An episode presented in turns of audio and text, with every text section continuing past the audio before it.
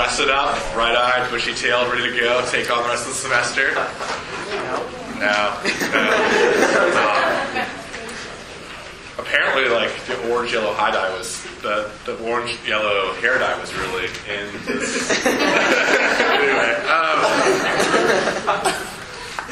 Easter. Well, at least it wasn't like pastel blue or something, you know. So um, or pink. It matches our cream, so that works. It does, yeah. You guys, you guys, the people it's on. Um, anyway, for those who don't know me, I'm Sid Druin. I'm the campus minister for this thing called RUF, Reformed University Fellowship. Uh, RUF is a Christian campus ministry at New Mexico State that exists for the convinced and the unconvinced, for the believer and the unbeliever, for the wild at heart and the tame at best. For the student who bleeds school spirit, runs an underground basketball newspaper, and has a different NMSU t shirt for every day of the week. And for the student who is quietly applying to transfer universities and hopes to take their student services elsewhere.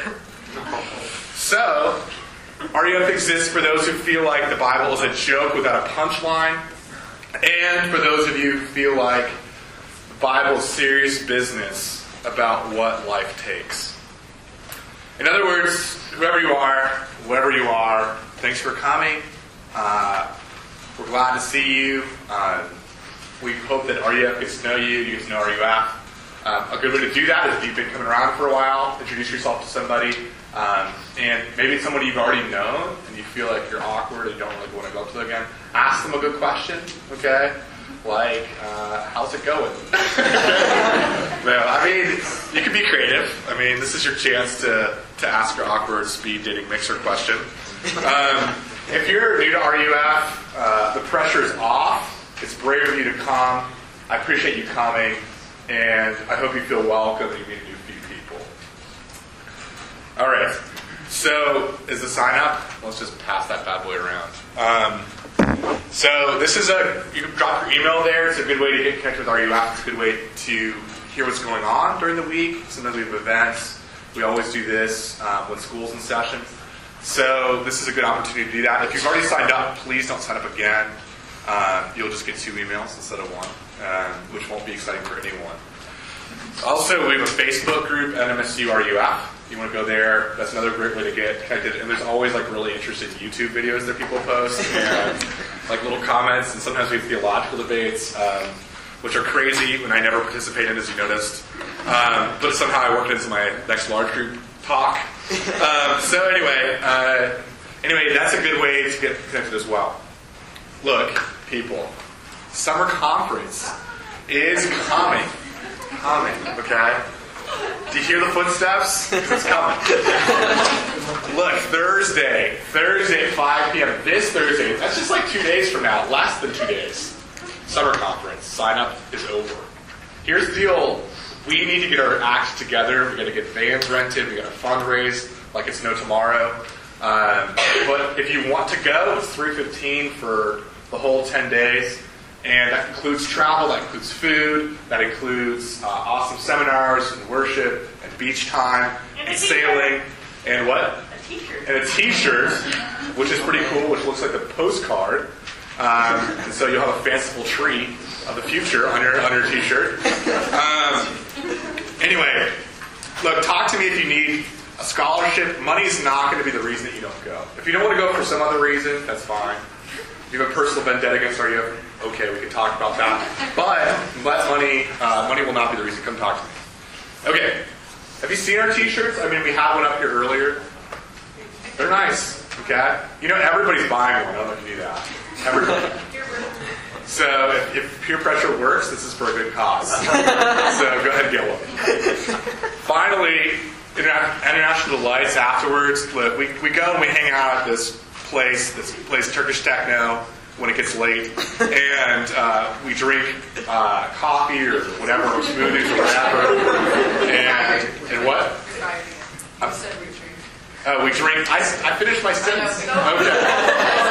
Long pause. Long pause. People, people, don't read between the lines yet. I mean, start talking about the passage. That's when you get to read between the lines. Um, all my all my pauses. So, anyway, that's a good time. If you need directions to go there, or if you need a ride, just come talk to me. Or talk to someone who looks RUF experienced. Okay. I don't know what that looks like. So, probably not. Okay.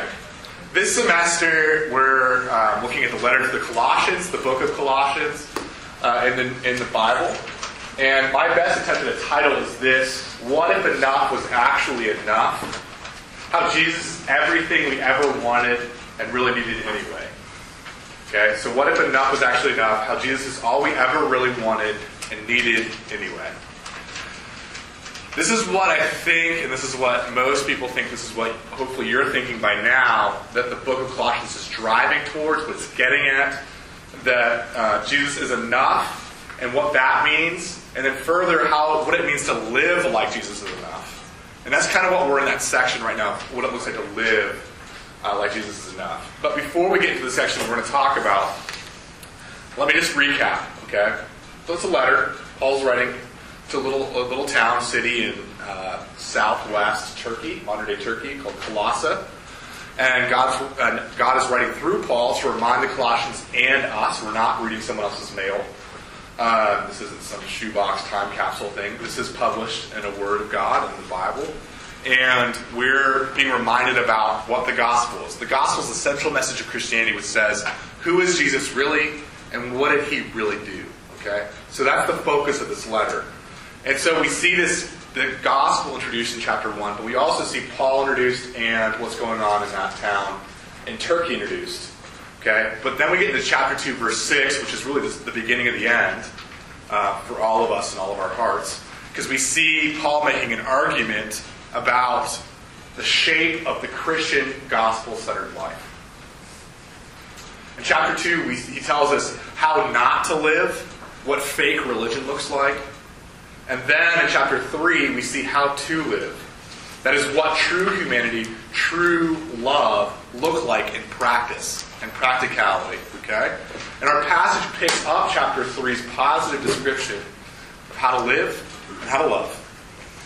And verse 18 and following, all the way through the beginning of chapter 4, Paul describes how the Jesus motivated life of love. How the Jesus motivated life of love, what that works, what that looks like in our ordinary, everyday relationships, in our ordinary, everyday lives.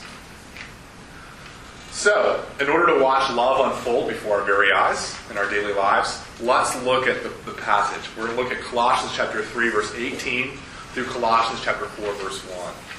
Uh, so, would you stand? We're going to read the scripture. Whoa, Nelly. Um, so, it's a little uneven here. A great prop for illustration coming up. Okay, so uh, we're looking at Colossians chapter 3, verse 18 through chapter 4, verse 1.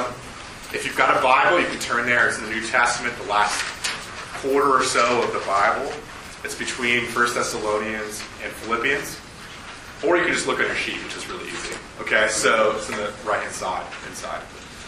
So I'm reading on the English Standard Version translation. Chapter 3, verses 18 through chapter 4, verse 1. Wives, submit to your husbands as is fitting in the Lord. Husbands, love your wives and do not be harsh with them. Children, obey your parents in everything, for this pleases the Lord. Fathers, do not provoke your children, lest they become discouraged. Slaves, do obey in everything those who are your earthly masters, not by way of eye service, as people pleasers, but with sincerity of heart, fearing the Lord. Whatever you do, work heartily as for the Lord and not for men, knowing that from the Lord you will receive the inheritance as your reward. You are serving the Lord Jesus Christ. For the wrongdoer will be paid back for the wrong he has done, and there is no partiality in the Lord Jesus. Masters, treat your slaves justly and fairly, knowing that you also have a master in heaven. Friends, these are the words of God. They're more precious than gold, even much fine gold, and they are sweeter than honey, even honey from the honeycomb. Would you pray with me? Father, um, this is an extremely difficult passage, uh, and I pray that you would help soften our hearts to hear what you have to say, to, to believe, uh, to suspend maybe our disbelief and our doubts. I pray, Father, that you would be you would make this an encouraging passage and not just um, me uh, in a corner defending things. I pray that you would move our hearts and our minds and our hands and our feet to live differently as a result of reading this passage and looking at it together. I pray your Spirit would fill us, and that out of that filling, we would love in a radically new and different way, and look at our ordinary everyday lives in a radically new and different way. We ask these things in your Son's name, who is the only one by whom this is possible. In Jesus' name, amen. You can be seated.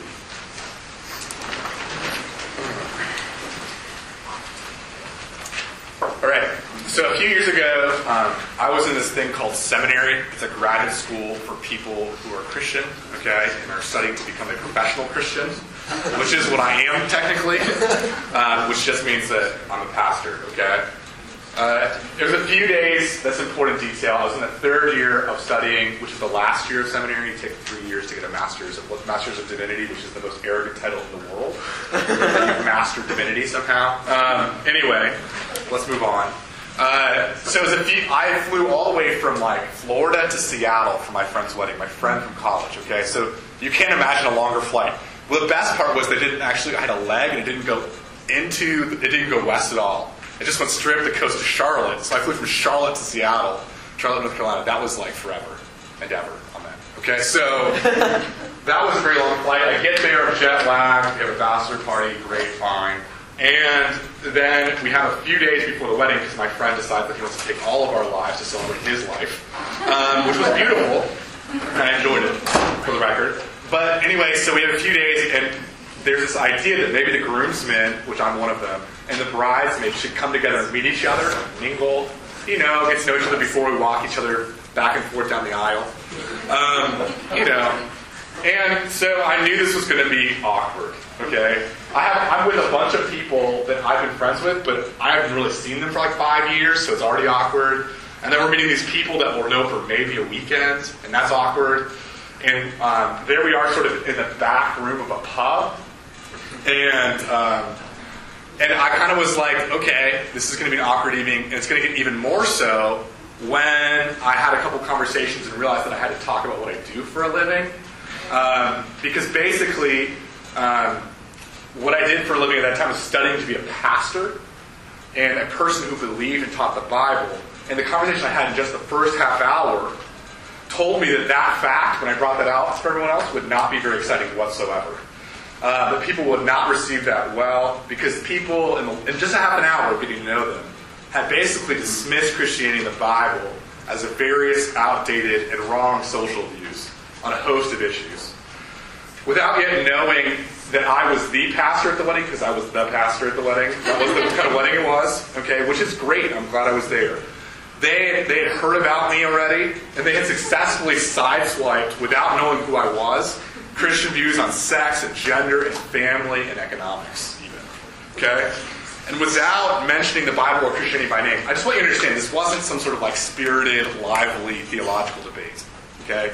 This was just, I was getting to know them, asking them what they did for a living, like where they lived, how they knew the bride, and it was just, and it was already kind of, um, I was already realizing this was not going to be a pleasant and easy conversation. So there was this moment I was waiting for in this room, which was someone would eventually stop letting me ask them questions and ask me a question. What did I do for a living? Okay? So I peppered them with every sort of question. And finally, one of the bridesmaids, sweetly but directly, looked me in the eyes and said, So, Sid, what do you do for a living? And I went, huh. I was uncomfortable. I was embarrassed. I was feeling social pressure. And so I did what most of us would do in a moment like that. I braced myself. I looked for something to lean on with all of my weight, some sort of emotional, spiritual crutch that I could grasp onto. Um, and so I reached down, casually, of course, because that's how I was rolling. And I put my weight on a table, okay? And I leaned on that table with everything I had.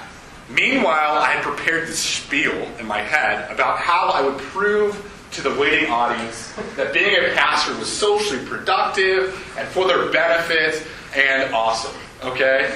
And so I leaned heavily on this table, and let's just say that the way the table gave way. Okay? So there I was, and that's a really nice way of putting it. The table actually flipped and fell right next to my feet on his side.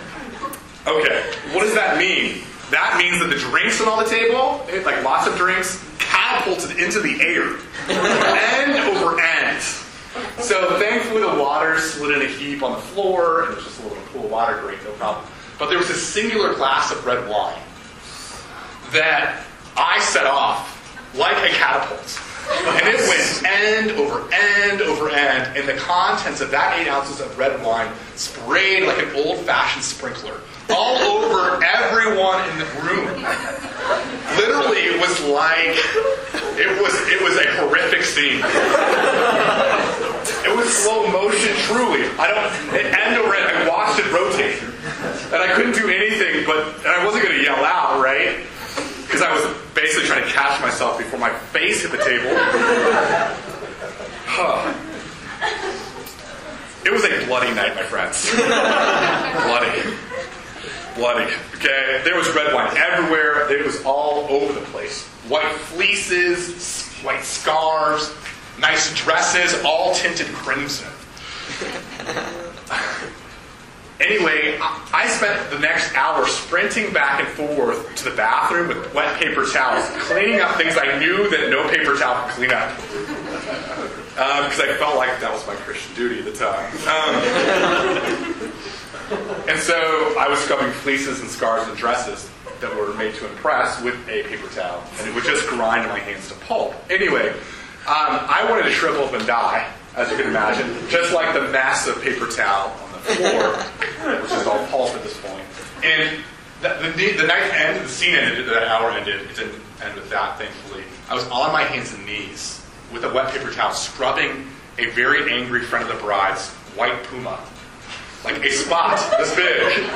There I was, you know, like with my wet paper towel, knowing this wasn't going to work, on my hands and knees, basically groveling before thinking this has gone really well. I have vindicated Jesus completely. completely. Um, anyway, the discomfort and embarrassment that I felt that night is how I feel when I read this passage.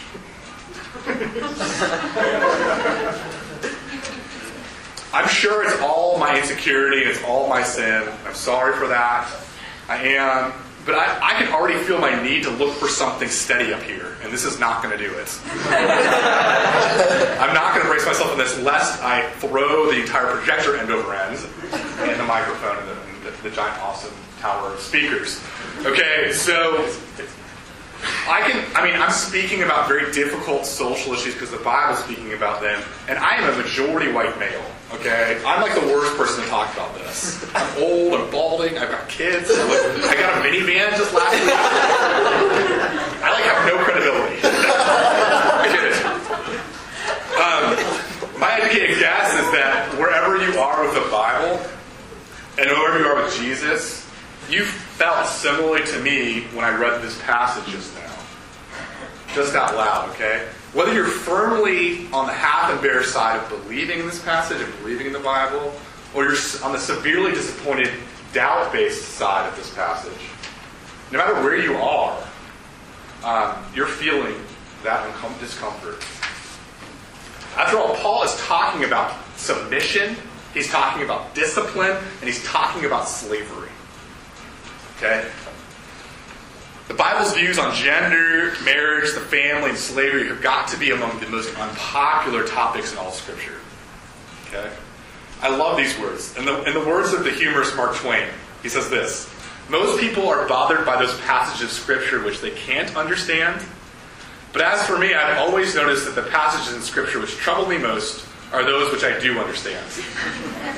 okay, so he says most people are troubled by those passages in Scripture they can't understand. But he says, as for me, I'm most troubled by those passages I can understand. Okay? So our problem with our verse, these verses tonight is not that they are, hard to understand. Or actually, is it? Is it actually that these are very hard to understand verses? Now look, these are not hard because they're grammatically complicated or they use long, big, old words. Okay? That's not what's going on here. But perhaps these verses are difficult to understand because we ourselves bring unexamined assumptions to this text. assumptions about what words like submission look like in practice, or assumptions about the superiority of our cultural moment among every other moment, present, past, and future. That assumption about our time being the best time, that assumption is called by Owen Barfield beautifully chronological snobbery. Chronological snobbery. Okay? And let me just let me let me just unpack what this is called chronological snobbery for just a second. Okay, so think about your great grandparents.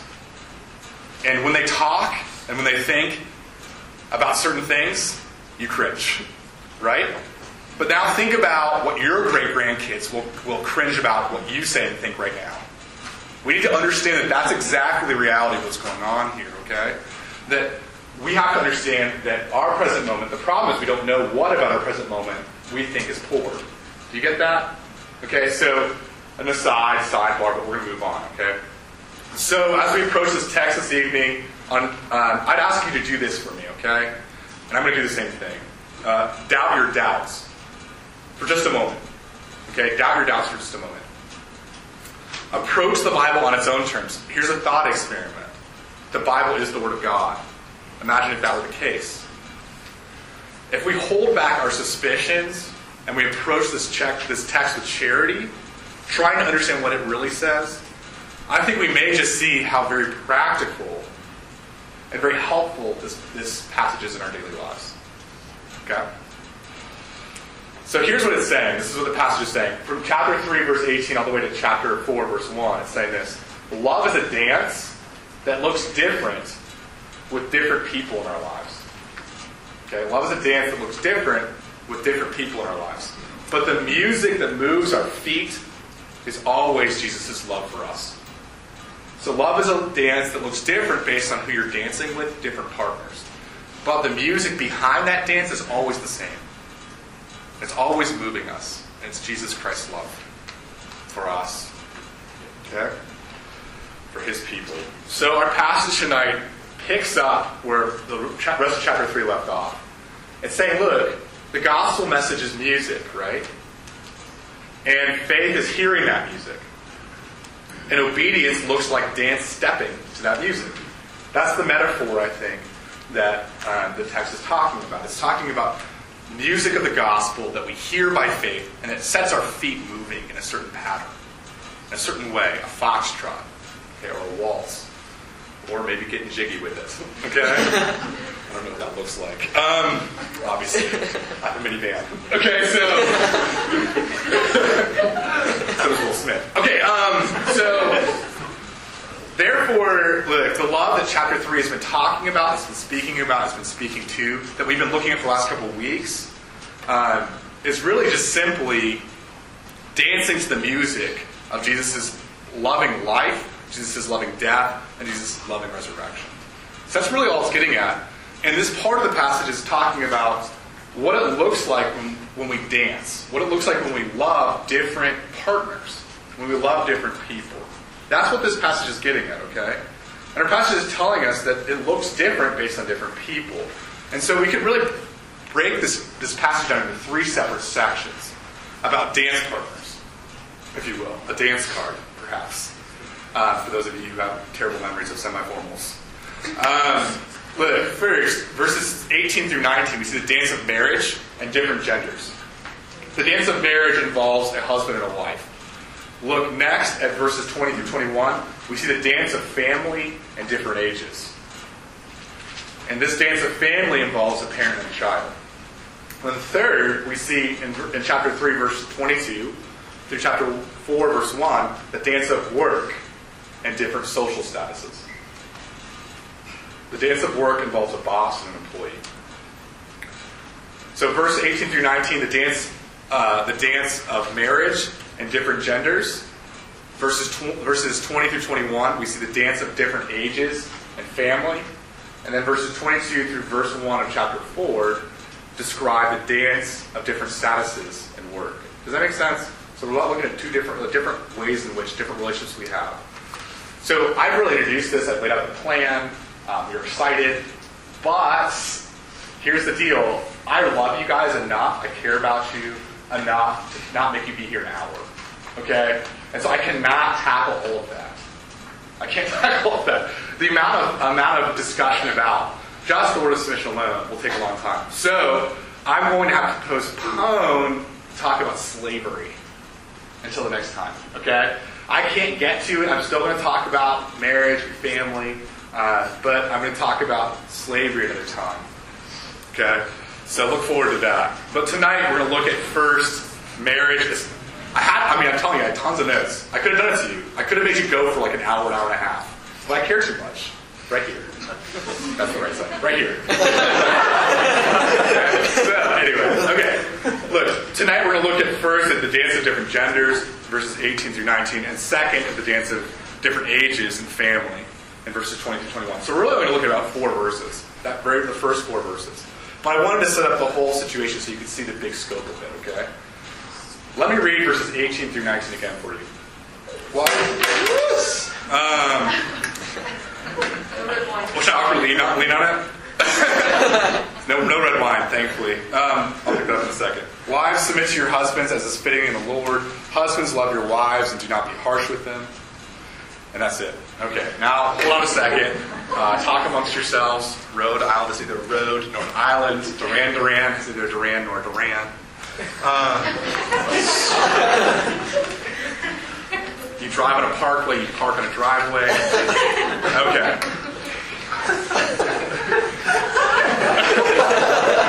Oh, look at us. We're back. Okay. and you guys still haven't solved that mystery, so that's good. Okay, so back to the, the verses, right? So when I read those verses, where did our focus land, right? So our focus landed, I think, clearly we fixated on the difference between what's commanded of a wife and what's commanded of a husband. We focused on that the wife is to submit and the husband is to love. And this seems unfair, right? Unless or until we look at what those words actually mean. Until we look at what love and submit actually mean. Okay? Look, there's a lot of cultural baggage around the word submit, so I'm going to tell you what it doesn't mean first, okay? So, it doesn't mean this. What the Bible says about the word submission, when you hear that word, some of you have this vivid picture in your mind. Maybe it's a memory of an abusive father yelling at a cowering mother in a kitchen about using the language of the Bible, submit woman. Some of you have that memory. Some of you saw that in a neighbor's house. Some of you have seen that on a television screen or a movie theater. All I can say is I'm sorry other people hurt other people. I'm sorry that men hurt women, and I'm especially sorry that they do it in the name of Jesus. That's disgusting. It's a heinous sin and deserves a real and radical consequence. But really, that dad should have looked at this passage more closely. That dad looked, should have looked at this the whole passage before he quoted part of it to the mom. Look at verse 19 with me. How is abuse loving a woman? Isn't abuse by definition being harsh with someone? In the Greek, the word submission means to give yourself voluntarily. It cannot be demanded. Okay? Biblically, submission is a reference to someone equal putting aside their rights and serving someone else who's the same, who's an equal. Okay? It does not imply that the woman or the wife is inferior whatsoever. Otherwise, we would have to think that Jesus Christ is inferior to God the Father. Because Jesus Christ's whole ministry to rescue and save us from our sins is an act of submission to the will of God, the Father. Okay? Jesus and God the Father are equals, even as Jesus chooses to serve God the Father. Do you get that? If you say that women are inferior just because of this one word, you've got some problems because all of a sudden you're making God, people of the Godhead, inferior. And that's messed up, just for the record. Okay? And then we can have a lively theological debate about that in the International Lights. Okay? Um, look, finally, there's this parallel passage in Ephesians that actually gives you a bigger context and gives you more background on this, on this text. And basically, what it says is that submission is not just the woman or the wife's thing. Submission is actually the husband or the man's thing, too. Submission is what both parties do in all of these relationships. Okay? Here's what here's the difference though, okay? the husband is his submission looks like this. It looks like gentle love of his wife. It looks like an act of submission, not a reign of terror. His love looks like Jesus' love. It is Jesus' love. It's literally in the Greek agapao, which is where we get the word agape. It's the same root. It's divine love for his wife. Okay, it is self-sacrificial by definition. Because God's love for us is self-sacrificial by definition. Okay? This is why this is why C.S. Lewis says this beautifully profound thing. The husband's crown in marriage is not made of gold. It's made of thorns. The husband's crown in marriage is not made of gold, it's made of thorns. Do you get that? The husband is imitating Christ, and love is not power politics. Submission has nothing to do with power plays. Has nothing to do with will to power. Has everything to do with loving other people for their sake out of self-sacrifice. And this this leads to the verse's points, I think, okay? The point of the whole verse, okay? We've abused the word submission, okay? There are people who have done that. There are churches that have done that. There are men that have done that. There are husbands that have done that. And again, I'm sorry for that, but abuse does not rule out use. Okay? Abuse does not rule out use. That means just because some people use the word submission poorly, that they love their wives poorly, does not mean that everyone else should love their wives. They should not try to love their wives. Does that make sense? So just because it's done poorly doesn't mean you shouldn't do it at all. That's what abuse does not out use means. I mean, this is actually what this passage is about. It actually has a lot to do with your lives. I understand that most of you are thinking right now, okay, maybe there's a few of you that are married, but most of you are thinking, I'm not married, I'm not even dating Sid. Where are we going with this?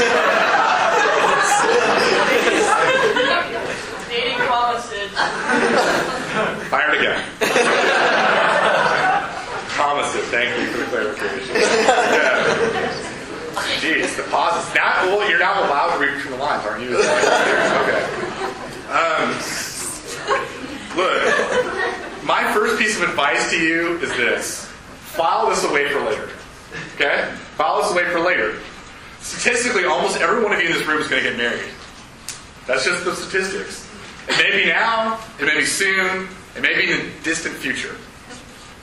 But calling, the calling of marriage is for almost everyone in this room. The calling of singleness is for very few of you, if none of you in this room. That's, the, that's how it works. So please understand that husbands and wives need different kinds of love. They need different kinds of love. This is, this is important, and it will be certainly important. And here's why it is important. Even now in the present, our concept of different flavors of love, different love languages, is an important takeaway from these verses. Okay, from verses 18 and 19. Each spouse needs to be loved differently. And that difference is based on gender. Hence the words submission for men and agape love for women. What verses 18 and 19 are basically saying is that men run on, men are fueled by being respected. And women are run on and are being are and being fueled are fueled by being cherished. Okay? And I can prove that to you in the Greek, but I don't have time, okay? You can ask me about it later. Um, look, both men and women need respect and love. Both do, okay? But generally, men need respect and women need love more than the other one. Okay, does that make sense? So women need need love more than men, and men need respect more than women. Generally, okay? That's what this is saying. And I want you to understand, men and women are equal, absolutely equal. Both are made absolutely in the image of God. They have the same dignity, the same worth, the same everything, okay? But we are designed differently. And it's not just physical. There's an emotional difference, there's a spiritual difference, that's important. Therefore, here's two applications, okay? Therefore, first, we want different kinds of love. Okay? Men want to know they're accomplishing and producing something. Okay? Look, I'm going to talk about myself. We worry, I worry that I'm failing most of the time. That's my concern. So, guys and girls, the way to love the men in your life, maybe to love men here, is to cheer them on, to give them respect, to affirm that Jesus is going to make all of their imperfect works perfect. All of their imperfect tests, all their imperfect papers, all their imperfect pay periods, perfect. That's encouragement. And that's what men want and need. Women want to know that they are affirmed and cherished and special. Look, you all worry, the women in the audience, that you're unlovely, that you're unlovable most of the time. So, guys and girls, love the women in your life. Love the women in this room in that particular way by encouraging them to rest. To rest in Jesus' beauty. To rest in Jesus' put togetherness. Look, the fact that men and women are equal but not the same, that's what we're saying basically. They're equal but not equivalent. That's the fancy way of saying it. They're equal but not the same. This means that we all have different wants and desires behind our sins, our selfishness as well. Okay, second application. We have different wants that are behind our desires. So the desire for respect and for self worth leads many men into pornography. Look, it's a fantasy land. Pornography is a fantasy land where unreal people exist to do everything we want, to fawn over us at the click of a button. That's appealing to respect. Okay? And the desire to feel special, to be cherished, leads many women into eating disorders. There's this belief that if you just lost a few pounds, you were a little thinner, then maybe, just maybe, people would adore you like you want to be adored. And people would whisper over you special somethings, special compliments that you just long to hear about yourself. Please remember, we will fail. To love men and to love women, we will get lost in virtual sex and counting calories unless, unless we see that love is in Jesus. That we see that we are loved by Jesus. And we see that love is what Jesus is giving us. We can only dance the steps of love. We can only dance the steps of love and not self assertion, not self aggression, not self triumph. By hearing the music of Jesus. By hearing the music of the union with Christ. That He's in us and we're in Him, and that He's renewing us daily in His image. Let's not lose sight of that. Because God in Jesus Christ has submitted to the cross for our self worth. Because Jesus Christ right now is adoring us and is whispering sweet compliments over us that we long to hear. So, the dance of marriage, we need to re examine what exactly submission means. Likewise, the dance of family needs a second look. And particularly, let's look at this phrase, it's very troublesome. Children, obey your parents in everything. Okay? When we read this verse, we have this cultural image of discipline that makes the family this like one way uphill battle for the child. A steep slope they can never climb. Child has no voice. She's supposed to be seen and not heard. She has to earn the affections of the parent and earn the affections of God through good behavior, through obedience. Every little act, every little obedient act that little Susie does, she gets a crumb or crumble of affection. That's our view here. And maybe this was your experience growing up. Maybe this was your neighbor's experience growing up. Maybe you've just seen it on television. And maybe all of those things were done in Jesus' name. But that image is not what this passage is about. It's just not. I'm sorry that wrong and sad and bad things have happened to you or your friend. And RUF wants to be a community where we can come alongside you and weep with you and walk with you in that. But just look at verse 21 in the meantime. There we see, even in the family, even that large age gap of experience, that love is a two way street. It's a two way street. Do you see that? Okay? A parent isn't a tyrant. A parent isn't a prison warden. Love must be unconditional regardless of behavior. Conditional love is by definition provoking and discouraging. Okay, we have to love unconditionally. So Christianity does not promote treating children like Cinderella. It doesn't promote some half-orphan character from a Charles Dickens novel of the 19th century. That's not what Christianity is about. That's not what it's talking about in this passage. And further, I think we need to understand this fact that the vast majority of us in this room are not whom verse 20 is addressing. Okay? We're not being addressed by this. Why? The word technon, children in the Greek, refers to minors. Okay? It refers to children under 18.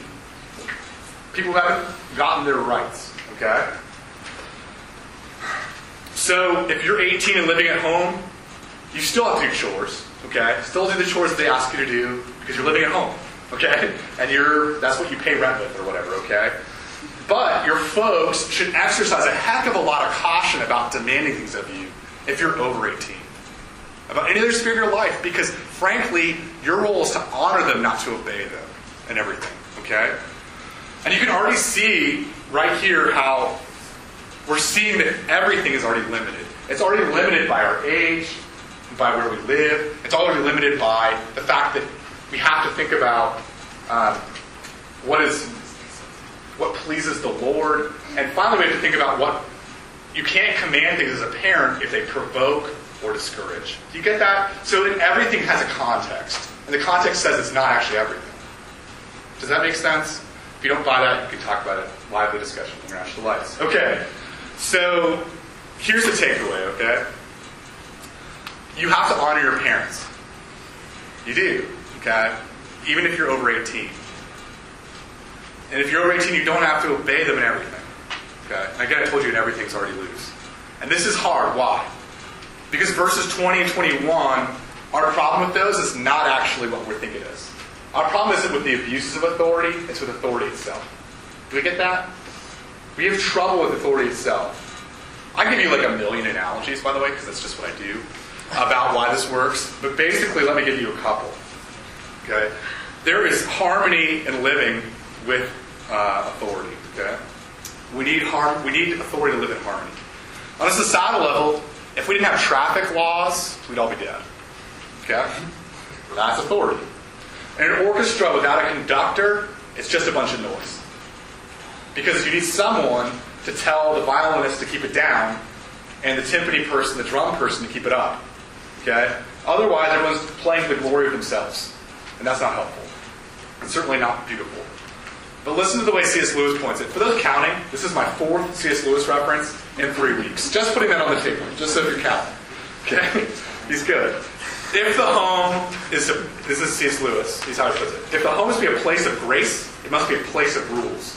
The alternative to rules, not freedom. Okay? The alternative to rules, not freedom, but the unconstitutional and often unconscious tyranny of the most selfish member. Here's what he's saying. Look, if a home is to be a place of grace, it must be a place of rules. The alternative to rule is not freedom. It's not freedom.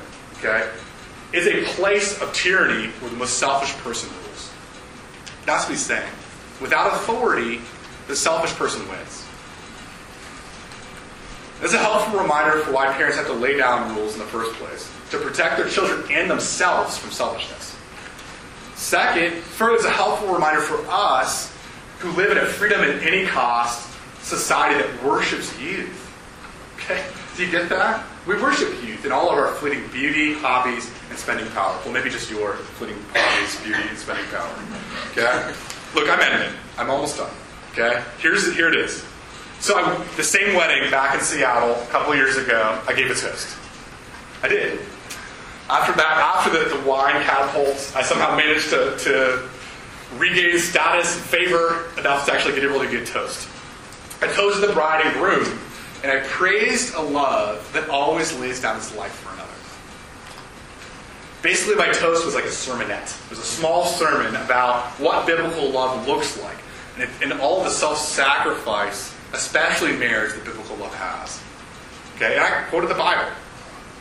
And to my surprise, because that's all I can do, to my surprise, the toast was extremely well received by the exact same persons, same people who thought the Bible was dismal about the social love issues like gender and marriage and family. Look, I speak for a living, and I'm not that bad at toasts. Believe it or not. Okay? Not so many asides, I promise you, a toast. But I'm pretty sure the reason that the toast was attractive was not how I said it, but what I said. The Bible's description of love is what that thing that we've been discussing for the last half an hour is extremely attractive. Do you get that? No matter who you are, no matter where you are, it's attractive. It's attractive because it goes both ways. It goes between both persons. It goes between both partners in a dance of a relationship. Biblical love is attractive because it disagrees with us at times. When we think love is lust or getting our way, the Bible disagrees. When society says everyone's the same or freedom without responsibility, love pushes back. And we're reminded that love is self giving, it's compassionate. And let me just put it this way love is not a victory march or how to shoot at someone who outdrew you. Love is not a cry you hear at night. It's not somebody who's seen the light. It's a cold and it's a broken hallelujah. That is a Leonard Cohen song. And love is a cold and broken hallelujah. It is an imperfect and messed up, literally hallelujah, praise the Lord. That's what it means in the Hebrew. Praise the Lord. It is an imperfect and messed up praise the Lord. You get that? Love is Jesus coming down into this cold and broken world filled with imperfect, messed up people like us. Love is Jesus submitting and loving. He's commanding and he's obeying all of his earthly life for us who believe. Love is Jesus laying down his life for us when we weren't even born yet. Love is Jesus singing to and dancing with us when all we want to do is pout and all we do when we dance is step on his toes. Love is us dancing towards other people with respect and love, with obedience and unconditional love. Do you realize that we praise the Lord when we dance like this? We praise God when we match our footfalls with their footfalls. Especially when their footfalls are not the same as our footfalls. Especially when those people that we're dancing with are different. Would you pray with me? Father, um, this was hot and long, and I'm tired. Um, and I pray that you would be with our hearts. There's a lot to unpack here. There's a lot to wipe away and a lot to admire um, about what you've given us in this passage, even just the four short verses. Um, I pray that you would help our hearts um, in our doubts, in our half embarrassment, to know um, that your word speaks truly, that your gospel challenges us, that we can live a life of love by your power, by your grace, by your very presence in our lives. We ask for this strength, this power, this faith. In your name, Jesus. Amen.